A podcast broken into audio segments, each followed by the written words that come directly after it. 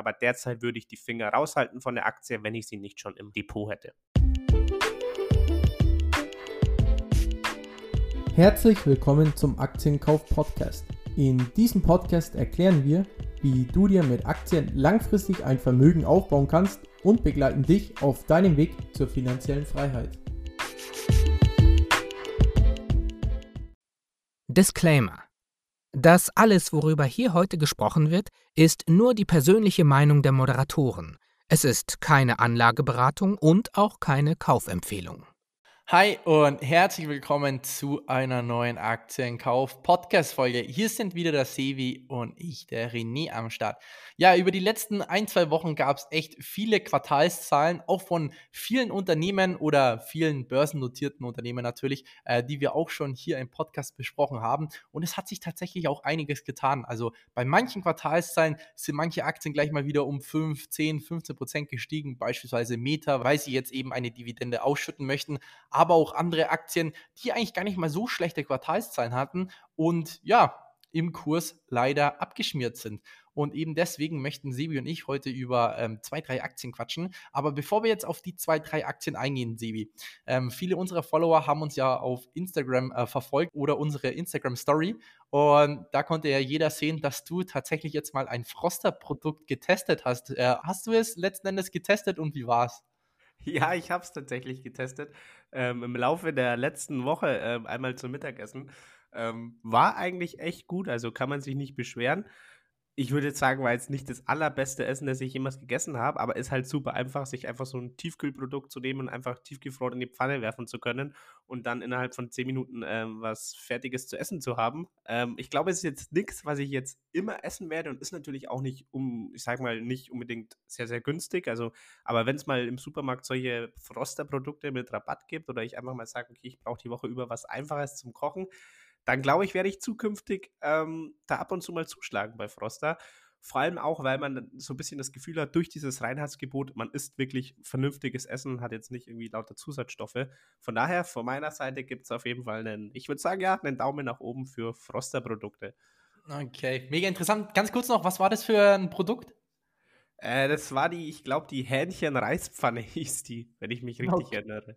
Okay, gut, dann äh, werde ich vielleicht ein anderes Produkt wählen, wenn du schon sagst, dass es so eher Durchschnitt bzw. vielleicht gut war. Aber gut, ähm, so viel auf jeden Fall zu Froster. Sevi hat es jetzt mal getestet.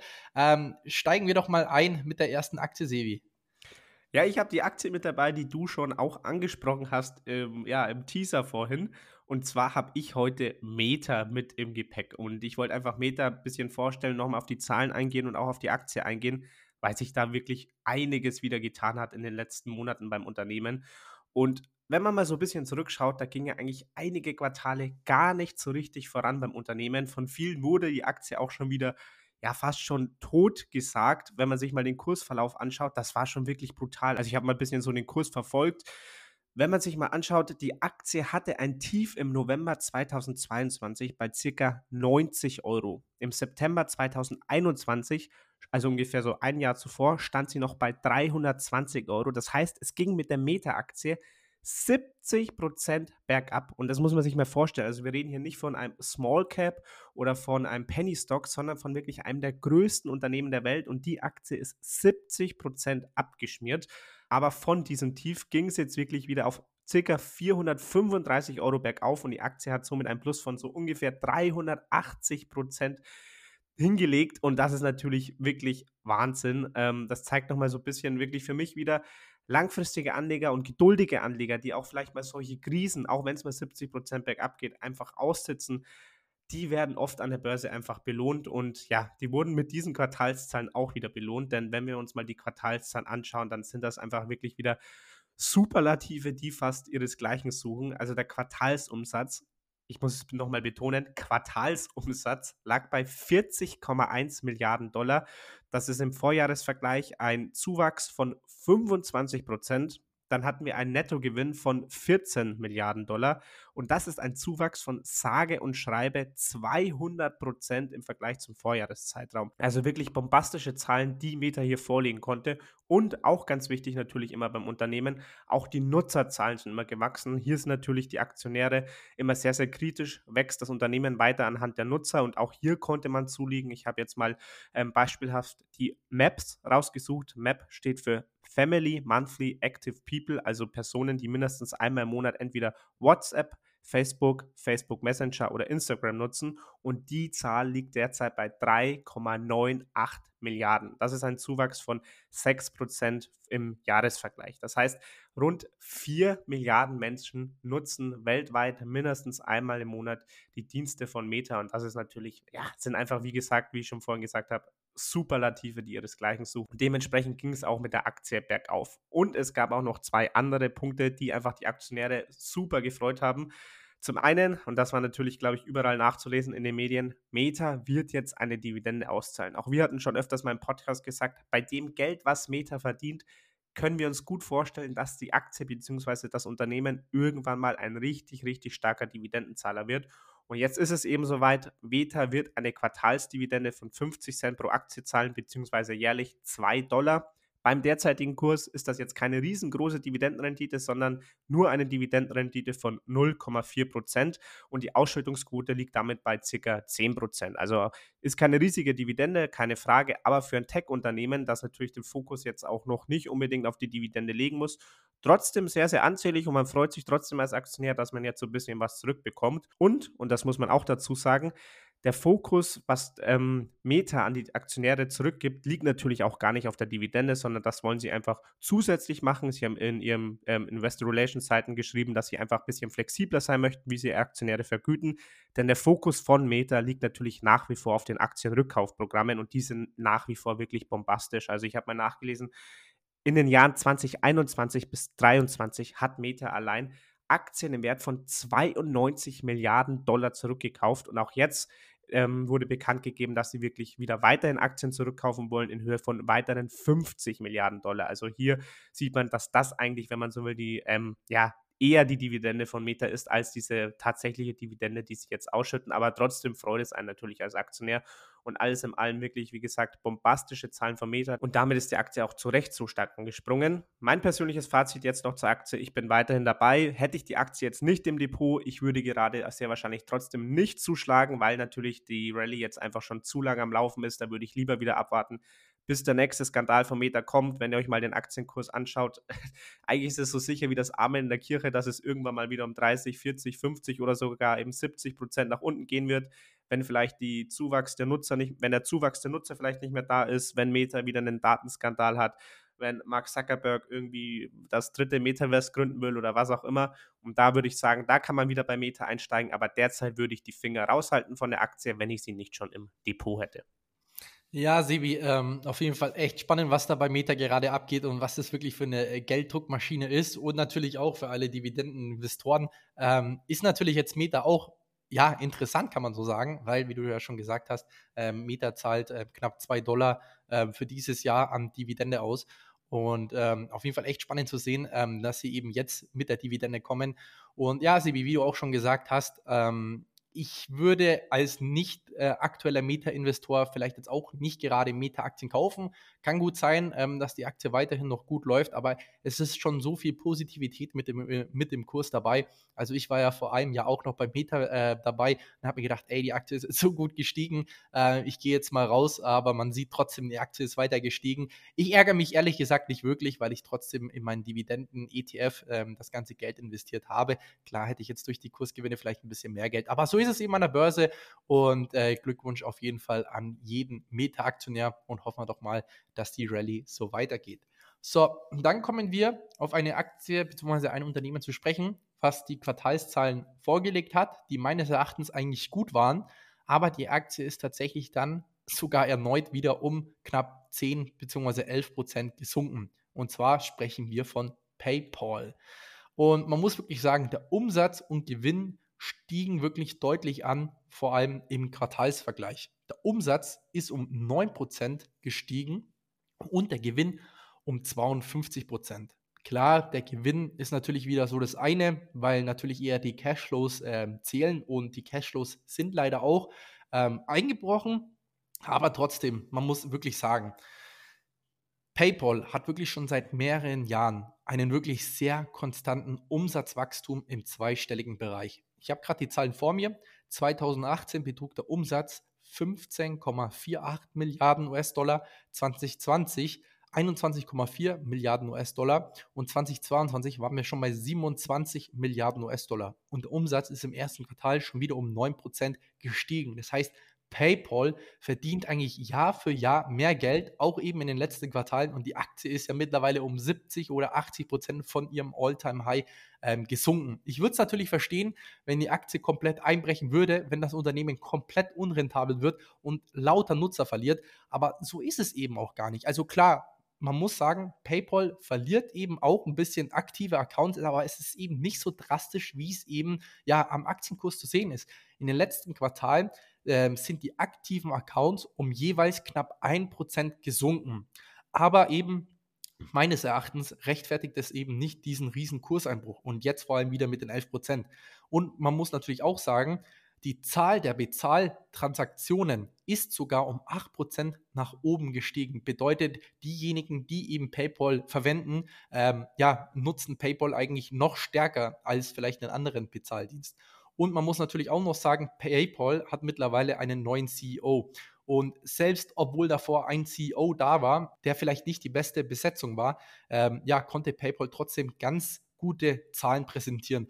Und ich gehe einfach davon aus, dass eben schon so viel Negativität jetzt bei PayPal mit drinnen ist, obwohl man eigentlich sagen muss, dass die Zahlen wirklich nicht schlecht sind, ähm, dass ich mich jetzt auf jeden Fall nochmal in PayPal ähm, ja, positionieren werde.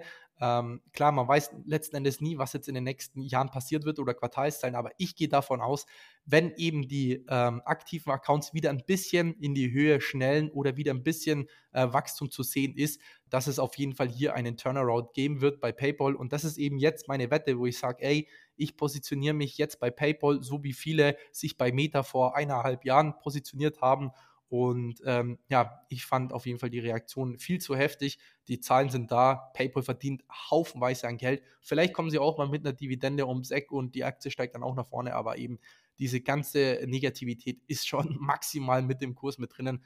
Und ja, deswegen PayPal für mich auf jeden Fall jetzt gerade äh, eine Aktie, wo ich sage, da werde ich mich auf jeden Fall noch weiter eindecken. Man weiß nicht, wie gesagt, ob sich jetzt in den nächsten Quartalen auszahlen wird, aber für mich ist es eine Wette auf die nächsten zwei bis drei Jahre. Okay, sehr, sehr spannende Einblicke zu PayPal auf jeden Fall. Ich bin da bei dir grundsätzlich. Auch ich würde sagen, mutige Anleger könnten da jetzt eine Position bei PayPal aufbauen. Das Problem ist nur, wenn ich dann so zurückdenke, vielleicht das Quartal davor und da wieder das Quartal davor, das ist so eine Story, die wir jetzt auch schon so seit, seit drei, vier Quartalen sagen. Man denkt immer, eigentlich ist bei PayPal relativ viel intakt. Also wenn man mal anschaut, die Bewertung ist eigentlich auf dem Niveau von so langweiligen Unternehmen wie, keine Ahnung, Unilever oder sowas. Und Unilever wächst dann irgendwie mit 1, 2, 3 Prozent äh, Umsatz im Jahr. Ähm, und PayPal hat dann mal 15 Prozent, 20 Prozent und trotzdem werden sie gleich bewertet. Also irgendwas stimmt da nicht und deswegen sagt man schon immer, irgendwann muss sich ja diese Unterbewertung auflösen. Aber bisher ist das nicht geschehen. Aber Trotzdem kann es natürlich irgendwann soweit sein. Auch bei Meta war es eben so, dass man mehrere Quartale Probleme hatte und immer gesagt hat, also um jetzt hier mal eben den Vergleich zu ziehen, dass man gesagt hat, okay, die User wachsen nicht mehr, es sind so viele Fake-Accounts, es geht nichts mehr voran und zack, bumm, auf einmal ein Quartal oder zwei, drei Quartale, wo es ein bisschen besser läuft und die Aktie schießt um 300 Prozent innerhalb von eineinhalb Jahren nach oben. Ähm, Hoffen wir, dass es bei PayPal auch so der Fall ist. Ich bin weiterhin auch noch dabei bei PayPal, bin aber weiterhin auch satt im Minus. Ich müsste jetzt mal nachsehen in meinem Depot. Ich glaube, bei Minus, ich möchte nicht lügen, 50, 60 Prozent, glaube ich, stehen meine Aktien. Bin auch so ein bisschen zu sehr auf diesen Hype von PayPal damals, glaube ich, mit aufgesprungen. Wobei man dann eben eigentlich eher jetzt in Situationen wie jetzt, jetzt zuschlagen müsste. Ich werde meine Position allerdings nicht ausbauen, da ich einfach schon ähm, damals relativ ähm, eine ganze Position, sage ich mal, investiert habe und deswegen einfach meine Position hier auch nicht ähm, zu groß werden lassen möchte. Von PayPal, einem wachsenden Unternehmen, zu einem, ja, wie soll man sagen, vielleicht sogar schrumpfenden Unternehmen, ein Unternehmen, das viele, glaube ich, interessiert und das wir auch gekauft haben in, äh, vor wenigen Wochen, und zwar zu British American Tobacco. Denn auch der Tabakkonzern hat seine Zahlen veröffentlicht und er hat Verluste in Höhe von 14,4 Milliarden Pfund eingefahren. Das hört sich erstmal ziemlich ähm, ja fast schon skandalös an, ziemlich schrecklich an. Das Gute dabei ist, alle Anleger wussten Bescheid und haben schon damit gerechnet und dementsprechend war das Ganze schon in den Kurs eingepreist und war natürlich schon vorab einer der Gründe, wieso BAT in den vergangenen Wochen und Monaten so stark gefallen ist. Und deswegen ging es tatsächlich nach Verkündung von den Quartalszahlen, obwohl man eben verkündet hat, dass man 14,4 Milliarden Pfund verloren hat, ähm, erstmal um 5, 6, 7 Prozent nach oben mit der Aktie. Ähm, und dementsprechend ähm, kann man das sich als Aktionär kurzfristig auf jeden Fall auch freuen, würde ich sagen. Ähm, auch wenn man mal den Umsatz anschaut, der fiel im Jahresvergleich 2023 leicht um circa ähm, einen Prozent, ähm, wenn man dann mehr, ähm, wenn man hier dann die Wechselkurse bereinigt, wäre man sogar etwas gewachsen und der Umsatz liegt so circa bei 27,3 Milliarden Pfund. Das Positive war der Ausblick vom CEO, denn der meinte, man soll den Umsatz im nächsten Jahr dann wieder aus eigener Kraft steigern können um circa 3% und auch in den nächsten weiteren Jahren möchte man weiterhin leicht wachsen. Und das ist natürlich für die Anleger ein sehr positiver Ausblick. Und dabei soll eben besonders dazu beitragen oder unter anderem dazu beitragen, ähm, der Bereich New Categories, in dem eben nicht nur reine Zigaretten verkauft werden, sondern eben diese ganzen neuen Verdampferprodukte, und dieser Bereich macht mittlerweile ca. 16,5% des Gesamtumsatzes aus. Und, und das ist auch positiv, der CEO meinte, dass New Categories jetzt im Jahr 2023 jetzt das erste Mal profitabel war und das zwei Jahre früher als erwartet. Und das sind natürlich auch Aussichten, die die Anleger sehr erfreut haben. Und deswegen ging es eben auch erstmal ein paar Prozent nach oben mit der Aktie. Alles in allem würde ich zu BAT sagen, keine großen Auffälligkeiten. Der Markt hat positiv auf die Zahlen reagiert. Mit diesem Verlust hat man gerechnet. Spannend wird es jetzt wirklich, was in den nächsten ein, zwei Jahren ähm, passiert mit der Aktie oder was mit dem Unternehmen passiert. Weil dass das Unternehmen derzeit auch immer noch eine ähm, Dividendenrendite von 9,5 Prozent hat, denn das auch ganz nebenbei, die Dividende wurde wieder um 2 Prozent angehoben und deswegen die Aktie gerade eben mit 9,5 Prozent Dividendenrendite. Dass man diese unfassbare Dividendenrendite derzeit hat, ich glaube, das weiß jeder. Meiner Meinung nach ist es aber eben auch so, dass obwohl wir hier wirklich ein fast schon schrumpfendes oder sehr, sehr langsam wachsendes Unternehmen haben, das wirklich sehr, sehr langweilig ist, wenn sich diese, diese Entwicklung positiv fortsetzt mit den New Categories in den nächsten Quartalen und auch in den nächsten ein, zwei, drei Jahren, was der Vorstand derzeit einen Ausblick gibt und vielleicht man auch mal in einem ein oder anderen Quartal überrascht, dann glaube ich, kann es zusätzlich zu dieser enormen Dividendenrendite auch wirklich ordentlichen Push nach oben im Kurs geben und dann hat man auch mit dieser langweiligen Aktie ähm, oder kann man mit dieser langweiligen Aktie auch einen ganz ordentlichen Kursgewinn einfahren. Also natürlich jetzt nicht im Bereich wie Meta mit 380 Prozent vom Tief zum Hoch, aber dass man mal ein paar 10, 15, 20 Prozent Kursgewinn mit dieser langweiligen Aktie erzielt. Daran glaube ich, wenn sich eben dieses Wachstum fortsetzt, ich glaube jetzt mal dem CEO und bin da positiv gestimmt mit den Aussichten, die der Tabakmarkt da bietet und deswegen bleibe ich auch weiterhin dabei bei der Aktie und deswegen würde ich auch sagen, ist die Aktie auch zum derzeitigen Kurs noch kaufenswert. Natürlich wie immer auch zu allen Aktien hier mal zu erwähnen, ist natürlich wie immer nur unsere persönliche Meinung, aber ich halte die Aktie auch derzeit noch weiterhin für kaufenswert. Ja, Sebi, ähm, mir geht es genauso wie dir. Also ich bin ja auch bei British American Tobacco mit dabei und habe mich natürlich auch über die Quartalszahlen ähm, gefreut. Ähm, natürlich auch wieder, dass die Dividende ein bisschen äh, steigen wird. Also grundauf kann man sagen, British American Tobacco. Sehr solider, sehr solider äh, Value-Titel und ähm, hoffen, wir uns, hoffen wir doch mal, dass uns die Dividende noch viel Freude für die Zukunft beschert. Dann noch ganz kurz ähm, komme ich zu einer Aktie zu sprechen, ähm, wo ja die Aktionäre des Unternehmens jetzt im letzten Jahr eigentlich ja eher Schmerzensgeld hinnehmen mussten, aber jetzt auf jeden Fall wieder ein breites Lächeln haben können. Und zwar die Aktionäre von Walt Disney. Denn der Kurs ist endlich mal wieder seit langer Zeit bei über 100 Euro gelandet. Ich glaube, vor einem halben Jahr waren wir so knapp bei 80 oder unter 80 Euro, wie er ein bisschen ähm, herumgedümpelt ist. Und ähm, ja, man sieht einfach, dass die Aktionäre sehr äh, zufrieden sind, ähm, wie Bob Iger wieder das Unternehmen ein bisschen nach vorne äh, pushen möchte. Ich muss sagen, die Quartalszahlen fand ich jetzt nicht wirklich krass überragend, aber einfach das Vorgehen von Walt Disney. Denn ähm, der Konzernumsatz blieb mit knapp 23,5 Milliarden US-Dollar praktisch unverändert, aber der Quartalsgewinn stieg von 1,28 auf 1,9 Milliarden Dollar. Und Disney hat angekündigt, dass sie eben gegen die sogenannten Password-Sharer, also die Leute, die eben ähm, sich für ihren Streaming-Angebot immer die Passwörter teilen, damit es jeder anschauen kann, jetzt vorgehen, so wie es eben auch Netflix gemacht hat. Und ich glaube, das war natürlich auch eher so eine Botschaft, ähm, ja, was vielen Aktionären gefallen hat, weil man sieht auch am Kurs von der Netflix-Aktie, als sie eben dasselbe auch vor knapp einem Jahr announced haben, dass es seitdem her ähm, ja wieder Nutzerzuwachs ähm, für Netflix gab. Und ähm, eben deswegen sind die Aktionäre sehr positiv gestimmt, äh, was eben die Zukunft anbetrifft. Vor allem das Geschäft mit den Freizeitparks und äh, Fanartikel äh, brachte wieder sehr viel Geld ein. Und ich glaube, vor drei, vier Wochen haben wir ja auch mal über Walt Disney gesprochen und haben beide gesagt, ey, das könnte echt eine coole Aktie sein, jetzt auch für die nächste Zeit. Also ähm, ja, ich hoffe, dass vielleicht der ein oder andere damals eingestiegen ist. Jetzt aktuell muss ich sagen, ist es für mich eher eine Sparplanaktie. Ich würde jetzt nicht sagen, dass die Aktie absolut günstig ist, aber ich würde jetzt auch nicht sagen, dass die Aktie absolut teuer ist. Ich meine, wir hatten ja auch schon Allzeithochs von, ich weiß es jetzt nicht ganz, 180, 200 Euro. Ähm, und ja, das auf jeden Fall mal eine positive Nachricht an alle Walt Disney Aktionäre. Ja, das war's dann auch schon mit der heutigen Podcast-Folge. Wir hoffen doch, ähm, dass euch die Informationen geholfen haben, vielleicht für eure nächsten Investitionsentscheidungen. Aber ihr müsst natürlich auch wissen, dass hier ist keine Kaufempfehlung oder Anlageberatung. Das ist nur unsere eigene Meinung und wir können natürlich auch immer falsch liegen, was wir natürlich auch schon in der Vergangenheit gemacht haben. Ähm, ja, so viel auf jeden Fall dazu. Leute, wir wünschen euch einen guten Start in die neue Woche und hören uns nächsten Sonntag wieder. Falls dir die Folge gefallen hat, lass doch gerne eine 5-Sterne-Bewertung auf iTunes da oder teile die Folge mit deinen Freunden. In diesem Sinne, habt einen guten Start in die Woche und wir hören uns nächsten Sonntag wieder.